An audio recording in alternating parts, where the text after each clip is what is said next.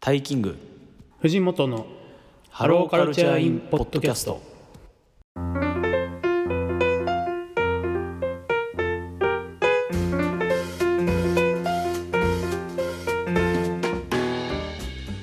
皆さんこんにちは藤本です皆さんこんにちはタイキングですタイキング藤本のハローカルチャーインポッドキャストこの番組は愛知県在住のカルチャーライター藤本と福島県在住の音楽フリークタイキングが送るポップカルチャー系ポッドキャスト音楽映画アニメ漫画などその時語りたいポップカルチャーについてゆるく楽しく取り留めなく語るラジオ番組ですよろしくお願いしますはいよろしくお願いいたしますさあ、えー今週のテーマは何でしょうかはい、えー映画、えー スタジオジブリ映画「君たちはどう生きるか」について語ろう。さあもう直近も直近のお話でございますけれども、はい、えー先週の金曜日はい、えー7月14日に、えースタジオジブリ最新作というか宮崎駿最新作うん「えー君たちはどう生きるか」が公開になったということでですねはい、まあちょっともう語らないわけにはいかないだろううん、ということで、えーまあ、この最速のタイミングで、うん、えー語って配信しようじゃないかということで感想会をやっていくんですけれどもうん、もう盛り上がってますからね。いやなんかあれですねその最初の4日間の興行収入が「千と千尋超え」みたいな、すごいですえーニね。ュースにもなってましたね。うん、そんな、こう、ここ、まあね、広告が、広告というか、あの、あんまりこう、前情報がない中でのうんこのあの盛り上がりすごいなとうんまあ事前宣伝なしがゆえのこう独特の盛り上がりもありつつ、うんうんうんまあ、もう全く前情報がない中、えーまあ、僕は、えっと、公開2日目の土曜日かなに見に行きました、はいはい僕は日曜日に3日目ですねうん、見てきましたけどあの映画館満員でしたねおおレイトショーでもう終わる頃には11時とかなのに満員でしたねあれですねあの僕の方はあの福島って映画館2つあるんですけどうんちっちゃい方のミニシアターの方に見に行ったのであんまり混んでなかったですねあそうなんだ、うん多分でも大きい方のシネコンの方は、うん、結構やっぱお客さんいたんじゃないかななんて思いつつうんうんうんそうですねととりあえずもううん、率直な感想からいきますかはいどどっちからいきますか そうどうしましょう ねどうしましょうね前回映画の話した怪物の話した時ってああはタイキングさんからあ僕からだっですたよかねな、うんじゃあちょっと藤本さんからいいですかじゃあ今回 ははい、はいえっ、とまあちょっと感想を言う前に大前提として僕は完全なるジブリ弱者なんですよおおなるほどあのタイキングさんのあのベスト映画参戦会でも、ちょっとお話ししたと思うんですけど本当に今までジブリの映画を全部通しで見たのって「えー、隣のトトロ」うんと「魔女宅」うんえー千と千尋」うんうんポニョだけなんです多分うん4つ、うんうんうんうんだからうーんと実はそうそういう本当にあの超ジブリ弱者で本当に「もののけ姫」とかも、うーんなんかグロくて横なんかグロくて見れないとか、うんぐグロいしあの怖いしそうそうそうでとその何あのトトロのこうビデオはすごい見てたんですよはいはいはい、当時ちっちゃい頃にうんでそのその前の予告編みたいなのが当時あの VHS だと最初に流れるんですねうん、流れてましたねそうそうそうそれでもうあ怖ってなっちゃってはいなんか見れないみたいなナウシカも「もののけ姫も」見れないような人間だったんで、まあ、そういう人間という前提であのそういう人間があのこの「君たちはどう生きるか」を見たらどうなるかっていうどうなるかはいまそあうですよ本当に実験実験人体実験ですよこれは 本当に、あのっていう上で大前提でお話ししていきたいと思うんですけどまああのー見終わってパッて思ったのははいあこれは、えー宮崎駿版「新エヴァンゲリオン」だなって思いましおおなるほど はいはいはいはいたはいあのーなんだろう現実の世界でまあ本当にタイトルの通りだと思うんですけどうん現実の世界で君たちはどう生きるんだっていうことをうん言ってる、うん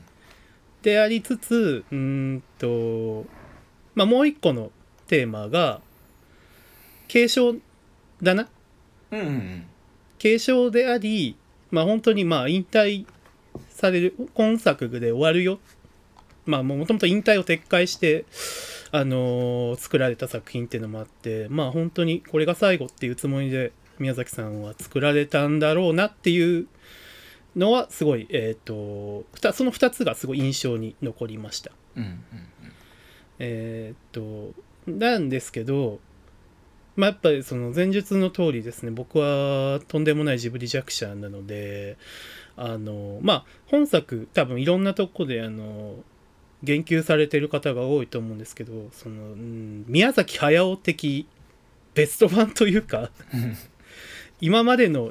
宮崎駿てんこ盛り的なうん あのとこがあったのでやっぱそこはすごく 大変結構大変だったなっていうか、はいはいはいはいはいはいうんだから本当はこれ多分まあでもその逆に言えばそのこんなジブリ弱者でもこれきっとあれだよなっていうのはすごいあるこれのオマージュというかセルフオマージュなんだろうなっていうとこがすごいあったんで、やっぱそれをすごい本当に宮崎駿を知ってれば知ってるほど面白い作品なんだろうなと思いながら見ておりましたね。うーんなるほどまあ、すごくざっくり僕の、えー、と第一印象がこの3点でした。はいはい。ということで、タイキングさんははいどうでしたでしょうか。そうですね、えー僕のジブリ遍歴としてはうん。大体は見てるんですよあの早尾、はいはい。早尾作品に関しては、だから、ジブリ強者というか、 まあ、ただでも強者かって言われると特定の作品は何回も見てるんですよ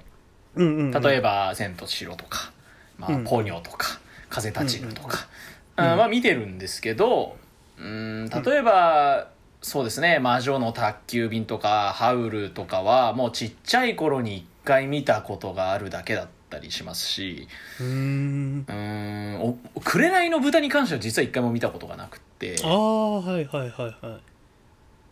なであの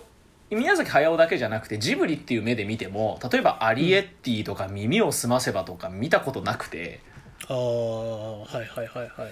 なのでそのなんだろうなうん中級者ぐらいうんうんうん。かな上級者とは思ってないんですね僕も、うんうんうんうん。っていうぐらいの距離感ではあるんですっ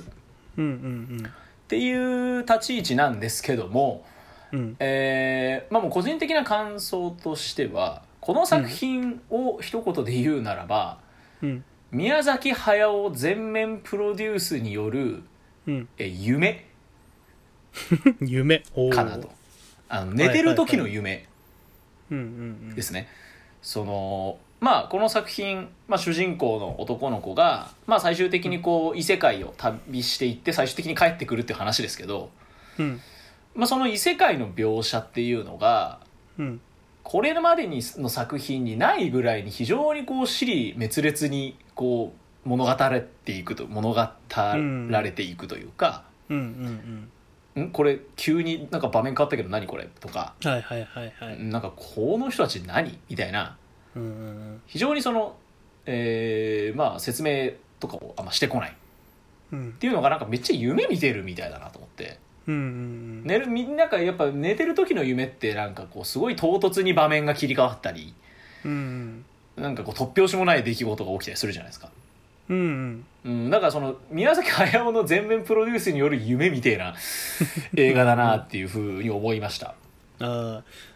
すごいわかりますようん僕あの当日映画見る前に名古屋城を観光してたんですねはいはいはいちょっと友人が東京から来ててうんでその見た日ってもう酷暑も酷暑だったんですよはいはいはい38度とかうん、でまあだから若干ね多分熱中症気味だったんですよ ちょっとやられていた暑さにそうやられていてでしかも映画館満員で冷房がねそんなに効かしてくれてなかったんですよああ辛いですねで隣いる中で見ててまああんまり調子良くないんですようん、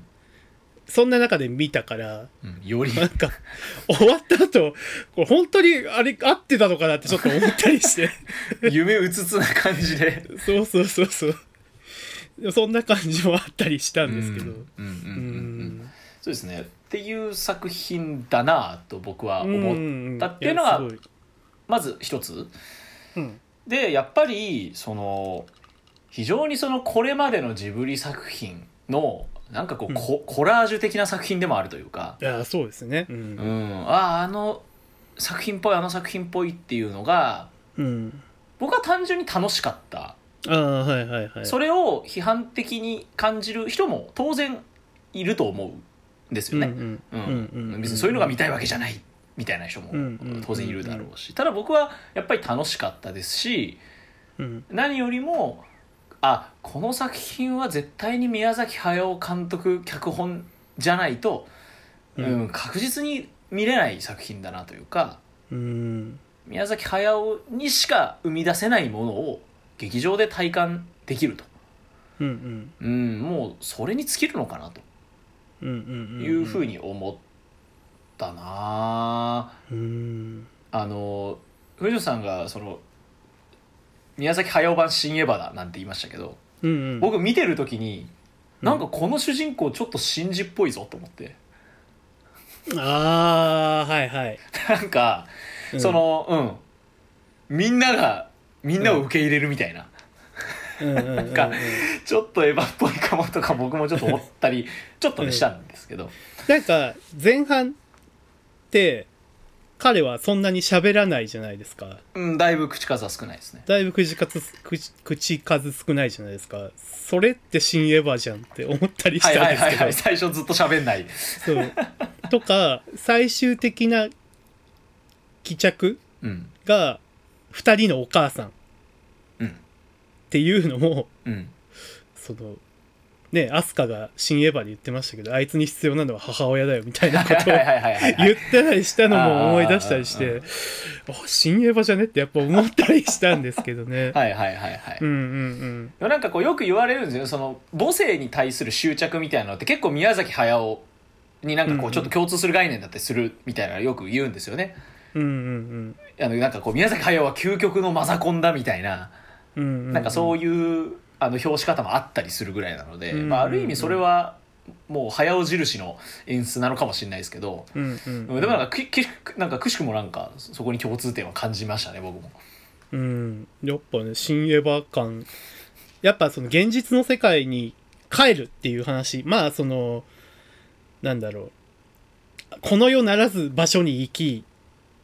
帰ってくるっていうのはうんあの「千と千尋」とかでもやってきた話だと思うんですあと、うんポニョとかもそれに近いかなと思うんですけうんど、うんうんまあだからそこには割とまあやってきたことではあるんですけど、まあ、やっぱり本作は特にこうまあタイトルも相まってだとは思うんですけどそのこれ君らその現実の世界でどう生きるかっていうのをやってんなとは思いましたねやっぱそこはエヴァと通じるとこあるしうんうんでもなんか僕はそれを見てなんかでもそれって結構やり尽くされたテーマじゃないのってちょっと思っちゃったりもしたんですけはいどはいはいはいはいはうーい。んなんかそのまあ気持ちはすごいわかるんですよこのなんか SNS とか、まあ、アニメそのものっていうのもあると思うんですけど現実からこう現実逃避したいみたいな願望を持ってる人がすごい多いっていうのは確かにすごいわかるところではあるんですけど、んまあやっぱりそれでも新エヴァで見てるかなっていう印象がすごいしちゃって、うんうんうんその似てる感じも相まっちゃってなんですけど。うんうんうんなんかそこはちょっと僕はうんうんうんうんどうなんですかって思ったりもしたんですけどね。確かにその描いてるテーマ性としてはうんうん、確かに僕もそのちょっとエヴァだったりあと僕はちょっと深海誠感も感じたんですよほっていうのはちょっとその世界う、うんですよね、その自分の存在が世界と直結するみたいな選択を迫られるっていうそのちょっとこう世界系な要素も入ってくるわけじゃないですかオチの部分でうんうんうんうんその君がその世界の均衡をこう見守る役目をこう受け継ぐのかどうあーはいはいかっていうところ、うんうんそれを自分がその役目を果たすのかじゃなくてあえてその現実を選択するのかまあめみたいななんか感じじゃないですか。うんうんうんうんその世界系っぽい感じが例えば、えー新海誠で言ったら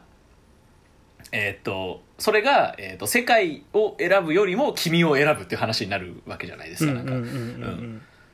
だから全然別にやってる方法論は違うかもしれないんですけど、うんうんそういうその自分っていう存在と世界が直結するっていう意味ではそういううテイストの作品って全然ある、うんうんうんいわゆる世界系的な。うんうんっていう意味ではそのおっしゃった通り描いてるテーマ性に何か目新しさがあったかって言われたらうんそうでは確かにないかなと。うんでそのなんか行って帰ってくるっていうのはあのなんだ言ったら結構ジブリ作品の上等手段というかそうそうそうそうそうそうなんですよねそこも相まっちゃってねっていうところなんですけどうん、まあ僕はどっちかっていうとやっぱ継承の方が印象に残ったかなっていうテーマ的あにーはいはいはいはいあのなんだろうあの最後の仙人みたいな人うんが出てきたと思うんですけど、はいあの大王子様ですね王子様あれとかもう完全に自分宮崎駿本人はいはいはいはいはいじゃないのみたいなのとかなのかまあ逆にその主人公のあのー彼も同時に宮崎駿本人うんだからなんかまあ私小説ですよねって思ったんですね。そうですねなんかその事前の話でもそのすプロデューサーの鈴木敏夫さんなんかはちょ半自伝的な作品になるみたいな話もちょっとしていたとうんうんうん通うんり確かにその継承となんかこう全体的にやっぱその主人公とか、まあ、やっぱその宮崎駿として捉えられるうん考えもありますしあのアオサギをあの、えっ、と高畑勲さん監督に重ねる感想とかもあったりしましたね。ああなんかちょろっと見ましたうね。ん、うんうんうんそのもう本当にこう 勉強不足で大変申し訳ないですけどその高畑勲さんっていうのはどういう立ち位置のあなる方ほなどん。ですかねそう、えっともともとそのんうん高畑勲さんは、まあだからあのあれなんですよその宮崎駿と一緒にうんうん、もともとアニメ作ってた人うーんうんかな。うんうんうんその東映動画ちょっと今あのすぐウィキペディア見たんですけどうんうんうん東映動画っていうところでもともとあのアニメーションを作っていてうんうんうんはいはいはいはいはいでまあそのまあだから本当に昔からの、まあ、戦友というか、うーんうん宮崎そ駿ういうまああの、はいはい年は、えっと上なんですけど高畑さんの方がうんうんうんうんうんうんうんうんあらかぐや姫の物語とかをあそうです、まあ、やられてる方なんですねあの平成たぬき合戦ポンポコとかはいはいはいはいもう僕かぐや姫の物語大好きなので、うんうん、ちょっとねこれもあんまり見れてないんですけどあとはもう本当に 本当にもう弱者で申し訳ない鈴木敏夫はいさんの名前もよく見かけたんですよねその考察にあたってうんそれもちょっとねどうどういう方だったんだろうっていうのがこれもあれですか共同で作られたりしてる方えーとですね、鈴木敏夫さんは、まあそのまあ、うんプロデューサー、まあ、スタジオジブリ作品の基本的にプロデューサーをやっている方でうんうんうんで、まあ、今だとジブリの社長とかもやってたり過去かな、うんうん今は代表取締役プロデューサーという肩書きみたいですけど、うんうんえー、とウィキペディアによるともともと,、えー、とあの徳間書店うんうんうんに、えー、と大学卒業後入社されてあのアニメージュっていうアニメ雑誌はで、いはいはいうんえー、と宮崎駿を特集したところからうんうんえーいろいろあのつながってあの宮崎駿監督がもともと「ナウシカ」の漫画を連載開始したところからつながりうんがあってであの宮崎監督でこうあのナウシカを一緒に作るようになってでスタジオジブリに移籍して映画プロデューサーとしてやっていくことになるといううんうんうんそういう方なるほどなるほどなんかそそことも重ね合わせてるような考察とかも見たりしたような気もするんですけどねうんうんうんうんなんかやっぱそういうなんていうんですかね宮崎駿さんへの興味関心がないとこの作品を しっかり論じるのは難しいのかなっていうのをすごい感じたとこではうんうんうんありましたね。だそうなんですよねその論じる論じようと思うとうん、やっぱり難しいわけですよねこの作品すごいだうんうんうんそうっすね。からその論じるのがこの映画の正しい見方かうんまあそこに正しいとか正しくないって別にないんですけど論じるのも正しいし論じないのも正しいと思うんですけどうんうんうんでもやっぱりそのより宮崎フリークであればあるほどうんなんかいろいろ楽しい要素が多いっていうのは事実うんうんなのかなとは思いますね。。うんうんうんうん。そうですね。やっぱ自伝的なとこなのかな、やっぱり。うーん。そう、だからやっぱりそこは僕は踏まえていけばよかったかなとは思ったですうんうんうね。そう。で、やっぱりそのシナリオの唐突さとかが、はいちょっと僕は面食らっちゃいましたね。うーんうんうんうん。そう、なんか、く、急、急というか、主人公がアオサギに急に切れるとことかが、はいはいはいな、なんでだってちょっと思っちゃって。。はいはいはいはいうん。そう、あの辺が、どう、まあ、どう、どうなんですかね、どう、どう捉えたらいいのかって感じだったんですけど。ああなるほど。うんその辺はタイキングさん的にはどうですかそうですね。まあ確かにいろいろ急なんですけどうんうん僕はなんかもう最初から引き込まれちゃったのでああそうなんだもうなんかおで僕その「千と千尋」がもう人生マイベストみたいな作品なのでうんうんやっぱこの作品一番っぽいのは「千と千尋うんあー確かにそれはすごい」だと思いまうしんでたうんうんうん冒頭から「あなんか風立ちぬ」みたいな戦争の話なのって思ったら「おなんか千と千尋」みたいな作品じゃんみたいな。うんうんうんそっからもう引き込まれちゃったし、うん、なんだろう異世界に行ってうんで急にわけわかんない人が喋りかけてきたりいざなわれて異世界に行って帰ってくる、まああるなっていううんそれがこう唐突だったりうんその物語る手順が省かれてるっていうところで面食らいやすいっうんうんうんうんていうことかなとは思いますね。うんうんうんうんうんそうですねそうだからそこがね食い合わせが俺と良くないのかもしれないですけうどんうんううんうんうんんそこはもうしょうがないですよねそこでそうですね。うん。ああってなってむずいなってなるのかうん。そこがノイズにならずにうん。済むのかっていうのは本当にこれってもう人それぞれうんうん。だと思うどっちかすもんねのでうんうんうんだからこう評価が極端に分かれるのはもうしょうがないのかなとうん。なんか実際分かれてるっていう話も、いやだいぶ分かれてると思いますよそうですね。うん。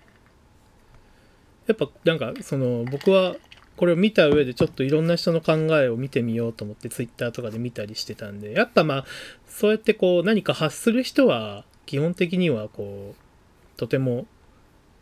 うんで好意的に受け取ってなければよっぽどそうあんまりこう深く書いたりとか考察したりってなかなか難しいと思うんで、うんうん、でもまあそこはすごく、えーなるほどって思いながら読んだりしてたんですけど、ねうん、やっぱりその最初の、えー、と病院が火事になるシーンはい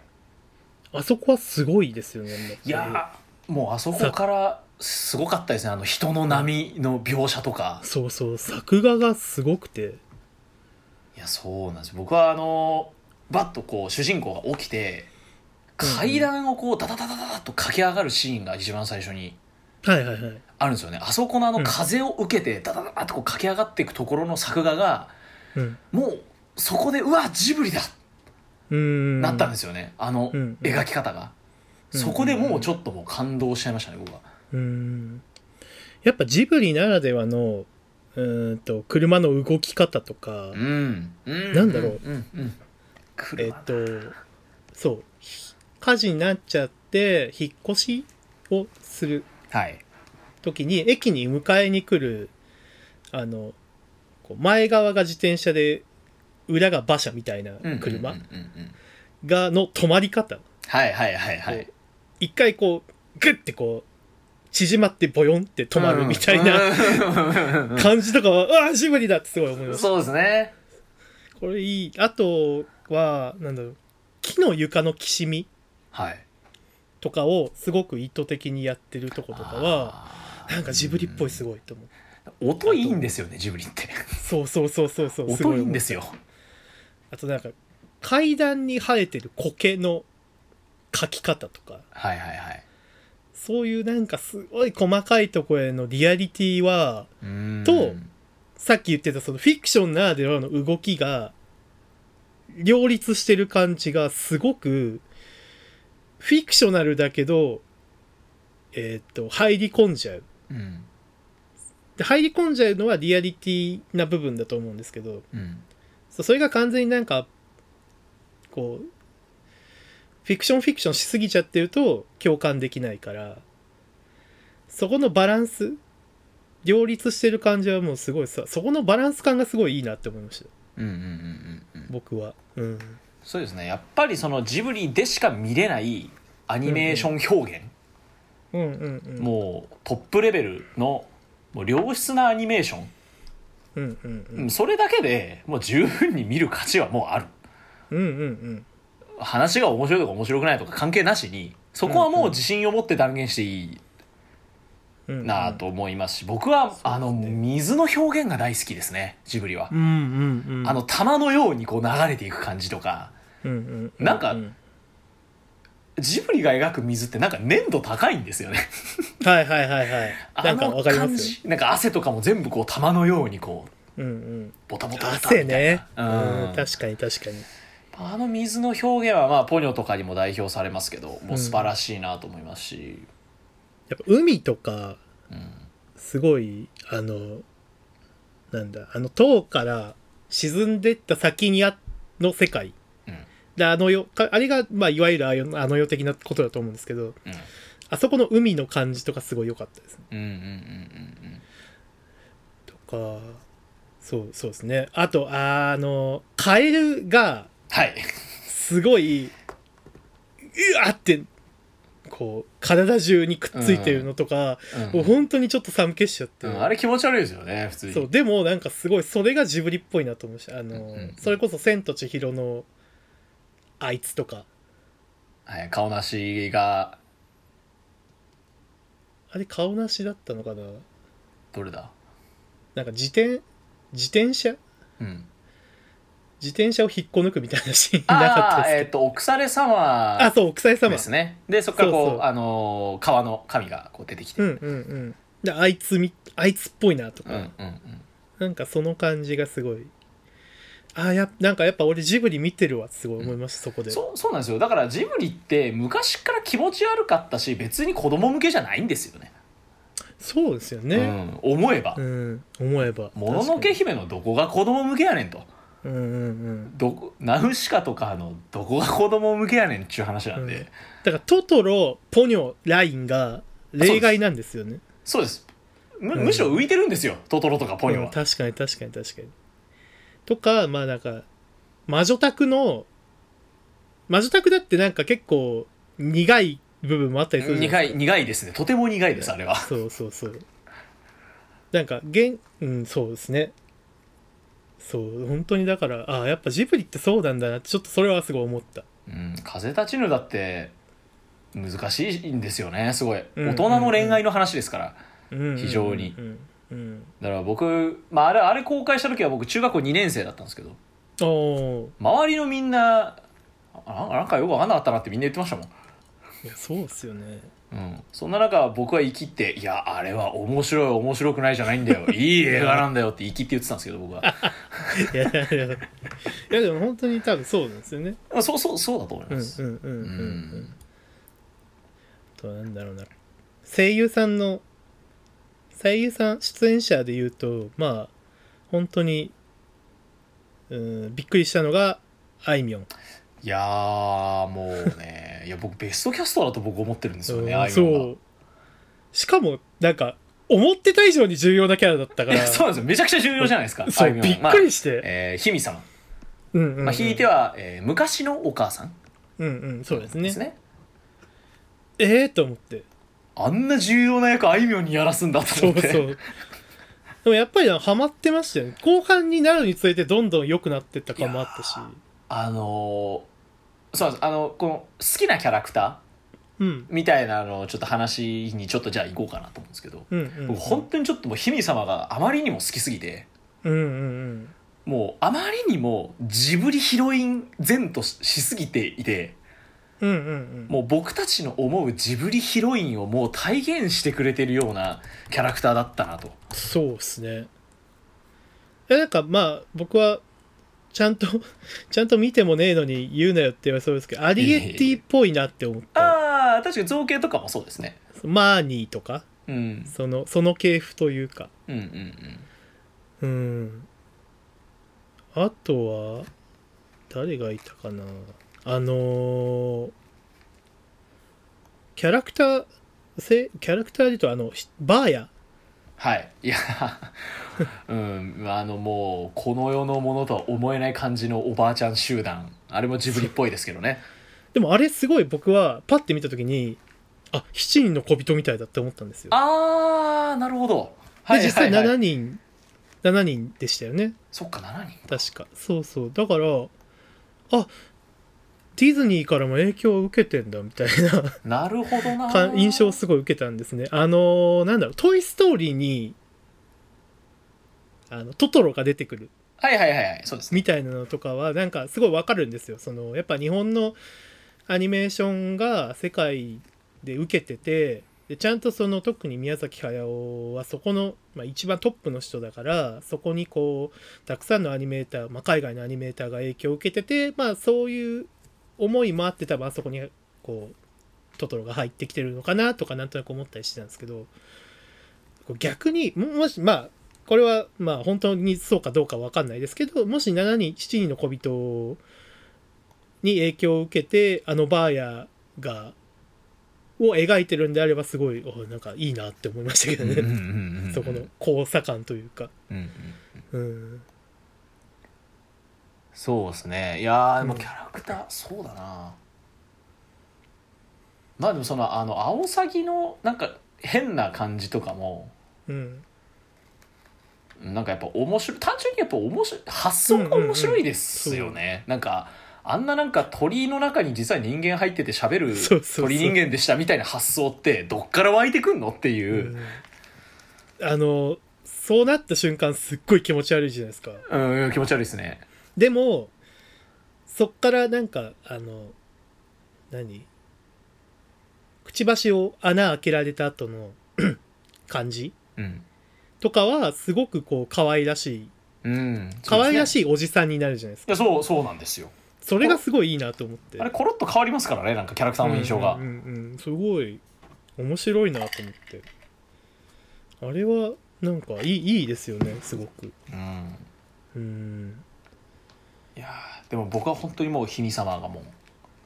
う、ねあの、もう、あの、火から人間に塗るって変わる、あの描写とか、うんうんうんうんうわ、すげえと思ったし、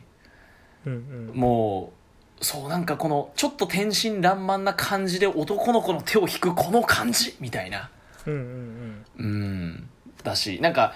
なんだろううんなんかあの姿なんだろうなこうパズーとシータでありうん千尋とハクでありはいはいはいでハウルとあべ名前がすっかり忘れちゃったハウルに出てくるヒロインとハウルだし、うんうんうんうんうんなんかこう僕たちが見てきた感じを受け継いでいるっていう感動もあったしあの氷見様の家であのパンジャムつけたパン食ってるところとかもあ あジブリで美味しそうな料理が出てきているっていうこの感じパン食ってジブリ飯ジブリ飯だっていう、パン食ってる感じもちょっとこうねあのラピュタをちょっと彷彿させたりとかもしますし、うんうんなんかジブリ飯レストランをないんですかねそういうあるのかなやってほしいですけどねそうじゃあジブリパークでジブリ飯レストランをやればいいのにって思ってるんですけど、やればいいですよね そうそうジブリ美術館とかでもないのかなあるのかなあだから全部はやっぱ網羅されてないんじゃないかなと思うんですよねカフェはありますけど別にうんあれですねモチーフにはしてないですね作品をうーんいやそれやったらすごい楽しい場所になると思うんですけどね、うんうんうんうんうんあのなんだろうラーメンポニョのラーメンとかねはいはいはいはいうんなんかあとはハムエッグみたいなのありましたね何の作品だったああそれはラピュタですねラピュタかラピュタパンラピュタパンと言われるうーんやつですけどもうんうんうんそういうああいうのをね楽しいそのたああのやっぱ飯食うシーンっていいですよね飯食うシーンいいですねうんあのーねあのーキリコが作ってるあのシチューとかも美味しそうですしねうんうんうんうん本当にちょっとねそういうのもやっぱそのジブリ感を感じれてすごく良かったな確かにうんうんうんあとあのーなんだポニョポニョポニョっとしたあのこうふわーってはいあのえっとわらわらかななんだっけわらわらわわらわらの感じもすごいあジブリだって思いましたねいやもうあれ本当そうですねこもうもののけのこだまでありトトロの真っ黒クロスケでありというそうそうそう真っ黒クロスケ感あったなでもあれがその生命の根源みたいな設定なのがうんおすげえすげえ設定だなって思ったんですけどいやーそうですよねあれもぽいなと思いますねなんかその結局ずっと死の世界を旅してるじゃないですかうんうんうん、うん、だなんかこうポップなように見えてなんか常にこう生と死の匂いが渦巻いてる感じっていうのがうんやっぱりそのちょっと早尾っぽいなっうんうんて思うんですよね、ポニョしかりうんなんかポップなように見えてそういう感じうんうんっていうだからそのうんわらわらが生命のも源になっていてでそれをこうペリカンたちが食べちゃううんみたいなところとかも、なんかポップだけど残酷だしうんうんまあでもひいてはなんかこう現実のうんメ,、メタファーでもあるというか、うんうんそうですね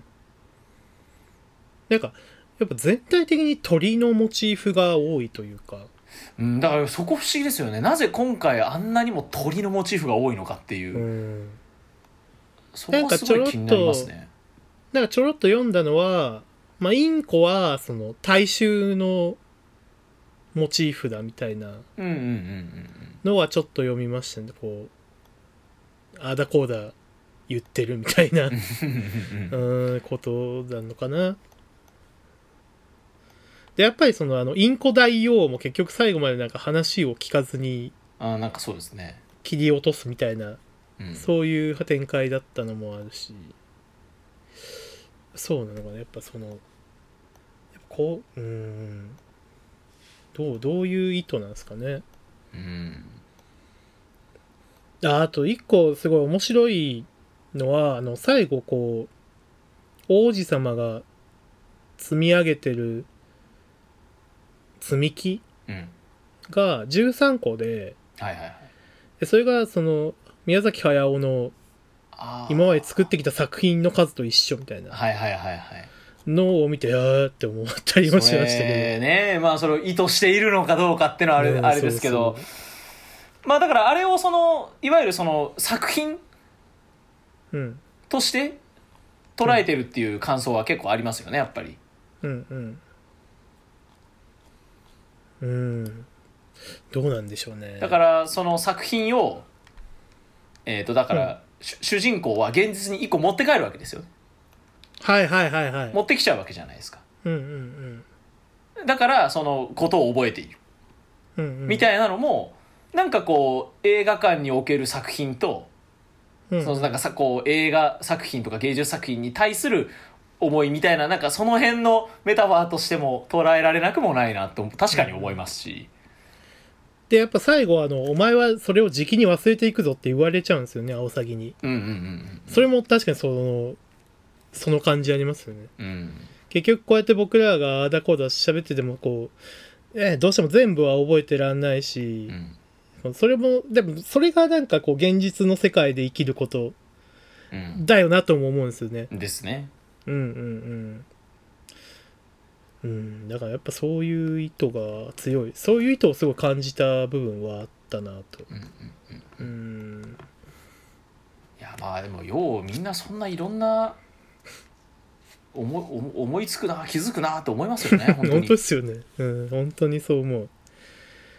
でも僕その見見ながら一個あこれはなんかこう見えるなって一個確実に思ったのはうんそのわらわらたちがその天に登っていくうんうんでこれからあれはこう現実世界の命に変わっていくんだみたいな、うんそのなんか登っていく時の見た目が、なんかちょっうと僕はなんか DNA とかああこ螺う螺旋旋状になってましなたっよてねたんで、うんうんうんなんか DNA だったりああなるほどあとそのなんだろうなその生命の源、うんでそれがこうなんだろうこう選別されその食われてなくなっていってうん最終的にその命に変わるものが少なくなっちゃうっていう意味ではなんかこう、うん生生死のメタファうんうんうんうんうーんにも僕は感じたんですよ見ながら、はいはいはいはい DNA とか生死やっぱなんかそういう描写に僕はすごい感じてなるほどあこれ面白いと思いながら見てまうんうした、んそんな気がしますねそうなるほどねああ面白いなだからこう捉えようと思ったら本当にいろんな捉え方ができる作品だしうんうんで正直難しいこと考えなくても本当に宮崎駿武士の純度100%うんうんのコラージュ作品としてもうんまあ十分た楽しめるうんうんなあっていううんうんそうですねうんまああとこの前情報の少なさと、うん結果的にそれが公開直前にネットミーム化した感じとあはいはいはいはいはいあの「君行きバード」という名前でコラ画像化されてましたけど、うんそうそうなんかみんなが「君たちはどう生きるか」で大喜利やってる感じと か僕はあの「とりあえず生」が一番好きなんですけどあったあったそれであとやっぱそのやっぱりみんなちょっと考察したくなる感じとかは、うんなんかこの現代のこの超情報化社会への社会時代にに的確にこう射程を絞った候補だとしたらうん、すげえなと思いましたけどね。いやー本当にもう鈴木敏夫素晴らしいと思いますよそこはもううドンピシャシャで当ててるなと思いますねそうそう。わかんない。その、内容を踏まえてそれを選んだのか、うんまあ多分そうだと思うんですけど、うんうん、すごいやっぱ、そこにリーチの仕方はすごいなと思いましたね。だからなんかみんな結局これで、なんか、広告っていらんかったんやってちょっと言ってる人とかいますけどうんう、んなんかそれはでもやっぱりこの、今までの宮崎駿が培ってきたものがあってこそだからうん、そうですねそう、変なやつがやったら大失敗するだけだよなとは思うんですけどね。うんうんうん、うんいやそうなんですよね結局これ事前にじゃあ情報を公開しようと思ってもうんど どどうやって宣伝すんのっていうぐらいのそうそうそう作品でもあるじゃないですか中身が確かにそうあ本当に思いますそれもなんて言うんだろうっていう、ね、このどういう話って言えない話というかうんなかなかまあ冒険活劇ファンタジーってとはみんな言ってますけどそのちょネットとかでもうんネットの記事とかでもまあまあそうそうはそうだけどその一言で片付けるのは難しいですよね難しいですねうんうんうんうん本当に正解ですよねこの広報しないという広報うんうんすごい良かったと思うそれはうんなんかでその前情報なしで映画を見るという面白さうんで僕はあのーまあ声優さんと主題歌情報はその初日にこう情報が出た出ちゃったんでそれは見ちゃってから行ったんですけどはいはいもしこれ全く知らずに行ってたらもうとんでもないびっくりしてたと思ううんびっくりしてただろうなと思いますね特にあいみょんうんやっぱりそそうですねそうまあなんか米津玄師はなんかライブ会場に花が出てたみたいな話をちょっと聞いてはいたんで、そうですねうん、まあ、それはあれなのかなとは思思うんですけど、やっぱあいみょんびっくりしたな。びっくりしましたあいみょんそう、あいみょんと思ったあいみょんと思いましたよそう確かそうにそうあ、 あ、ああいみょんと思って、うんそんなことあるみたいな。そう。まあ、あと、でも、米津玄師が、とはいえ、やっぱり、この、いよいよジブリにまで、行ったかっていうのもありましたけどね、やっぱもう音楽好きとしては。もうなくないですかそうそうそうそうそう。すごい、もうもうないだろうっていう。もうないですよねね、庵野秀明やって、うんジブリやっジて、ブリやフってァイナルファンタジーやって、 FF やってなんかあるかも、みたいな。ないないですようん、ないと思う。なんななんかあんのかなうんあるのかな是枝さんとか うんまあもうでもそういう映画の主題歌みたいなのはまあまあうん何でもやってますしいね。や、でも結局そう、だからジブリ行っちゃったら、これからどんな映画の主題歌やっても、もういい、いいというか、うん、 納得というか、まあ、やるよねって感じですよね。うん。すごい。でも、地球儀いい曲ですしね。いやいい曲です。うん。とてもいい曲ですね本と当てに。もいい曲またこれもうまた7月リリースの曲が増えたと思うそうなんですよ大変なんですよ7月リリーそうス。来週どうしようみたいなどうしようっていう感じなんですけどね本当に。そうでもやっぱ米津玄師がなんでここまでこういろんな重要な作品に重宝されてるのかなと思うとやっぱり米津玄師の音楽性って映画に向いてるなってすごい今回改めて思ったんですよねうんうんなんかまあね近いところで言うと、まあ、あいみょんもそうだしキングヌーとかヒゲダンとか同じ同世代のミュージシャンがいる中でやっぱり米津玄師の音楽性はこう映画の知りやすさともすごく合致してくと思うしうんうんうん。なんか見終わった後に米津玄師が流れるとちょっといい映画見た感がより出るんですよねこんな身も蓋もないこと言っちゃうとあれですけど、うんやっぱなんかこれからもこう時折こういうのをやってってほしいなとは思いますね。なんかこうなんかヨネスの曲ってうん、壮大さとうん寄り添ってくれる感じが共存してるような気がするんですよ。ああいやすごいわかりますよ。やっぱこの曲もそうですし。うんうん、なんかまあ何でもそうだな、まあ、例えばドラマの主題歌とかアニメの主題歌とかだと結構勢いとかかっこよさに身を任せてくれる感じがあるんですけどあそうですねまあキックバックしかり。しかりあの感電あの感電とか、うんうんうんうんまあ、ともすればやっぱレモン、まあ、レモンとかは多分その代表例で壮大なんだけれども寄り添ってくれる優しさもあるような、うんうんうん、うん、やっぱレモンえーっとあの「新ウルトラマン」の M78 M8 うんはいはいはいあ M87 だそう、う M87 の系譜ですよね。ん、うん、だと思いますね。そのなんか両どっちもいける感じはすごい彼の強みだなっていうのは今回改めてうん思いましたうんうねんうーんかなだからもう僕はちょっともう早急にちょっともう一回見に行きたいなと思いましたすうんごういんうんうんこういう感じで自分なりに咀嚼した上でうんうんもう一度見てみてどういうふうに感じるかっていうのはうんうんそうですねちょっと僕は改めてジブリ映画をいろいろ見たいなとはそう思ですねいました、改僕めもなんてかいい ろいろもう一回見返してから見に行きたいかもしれないですうんそれやっぱ全然違う気がするんですよね、う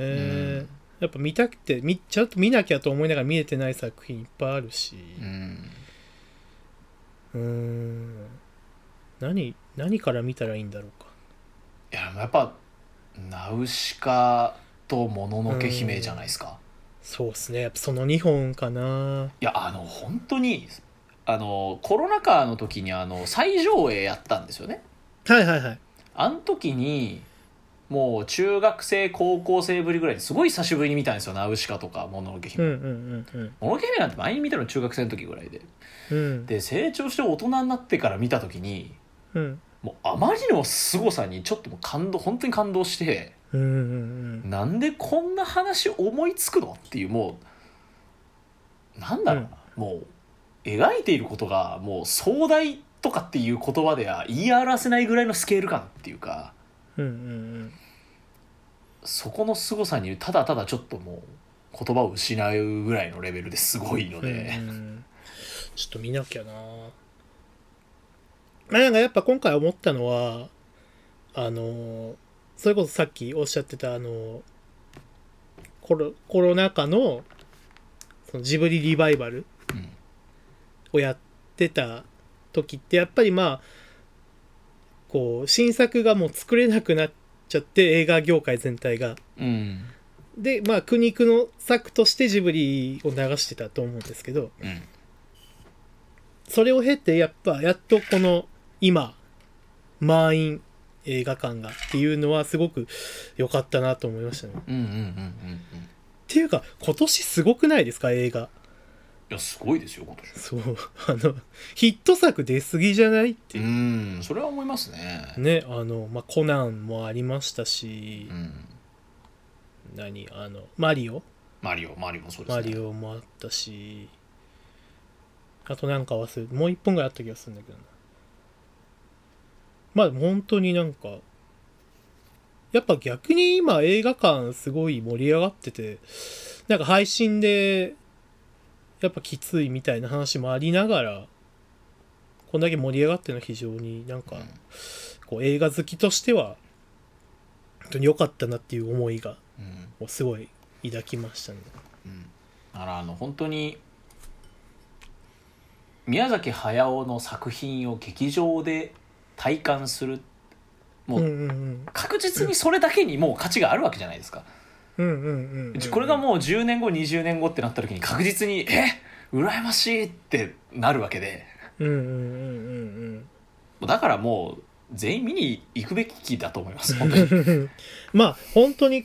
なんだろうわかんないですけどこれが最後かもしれないですもんねいやでも僕本当思ったのがうん御年80いくつでうんうんこんなにフレッシュですごい作品作れるってうん、まだまだ作った方がいいですよこの人多分本当ですよねうんなんかいもやうそなんかその発想のフレッシュさにびっくりしちゃったっていうかうんうんうんなんでこんな70後半80歳にかけて作った作品がうんうんこんなに鮮やかですごいんだろうっっていう、今82歳ですねいやーすごいですよごいですね本当にすごいと思いうまーす、ん82なんだすげえなでまあいやそれはでもすごいですね本当になんかやってほしいですよねまたうん、まあどうしてもこの今回のお話的にもまあこれで終わりなんじゃないかっていう思われがちなんだろうとは思うんですけどもうんう全然なんかやってほしいですよねうんいや欲しいですようーんねえ米津玄師も言ってましたねこれからも作り続けてくださいってうん本当にそうだと思うなうーんそんなそんな感じですかねなんか言い残したとことこととかは大丈夫ですか いやないですねない よかったうんちょっと僕はじゃあでもやっぱねあのジブリ作品を見るあれが少ないじゃないですか手段がもう本当借りてくるしかないですからねいやそうなんですよねでももうツレンタタルヤしかがない本です当にね周りになくなっちゃっていやそんな人あがなたにやっぱ蔦屋オンラインおう もしくはあの蔦屋ディスカスといってあのああはいはいはいあれですねポストで届いて見れるやつがあるんで、見るやつねはいちょっと宣伝宣伝 大丈夫ですか あもあ元会員なんであそう ちょぜひこれもディスカス使ってみようん、僕も本当近所のゲオに行きたいと思いますううんそんなとこですねはいそんなところでしょうか、うんい、やまあでも本当あの語るところはいろいろあると思いますけれども、うんまあまずはもう劇場で体感してほしいうん見に行くべき作品だと思いますはいはいあの楽しませていただきましたうんという感じですかねはいはいではあの皆さんのですねあの感想などなどもございましたらあのハッシュタグハロカルまでぜひぜひお寄せくださいよろしくお願いしますお待ちしておりますははいえー来週次回予告いということで来週は、えーベースボールベア日比谷ノンフィクション10」の感想会とはいいうことになってますねこれまだ 僕らは参加してないの参加してないっていうか実施されてないのでどうなるかは全く分かんないですけどそうですねいやー楽しかったじゃないですからね、うんそうこれからですから そう取って出しが2週続きますんでねあの本当に非常に期待がはい期待がすごいですねも期う待はそうですすうんワクワクしておりますので、まあ、皆さんもぜひお楽しみとお楽しみにはいはいでは、えー今週もですね、えー聞いていただきありがとうございましたおあり相手がとうございまはしたタイキングと藤本でしたあありがとうございましたりがとうございました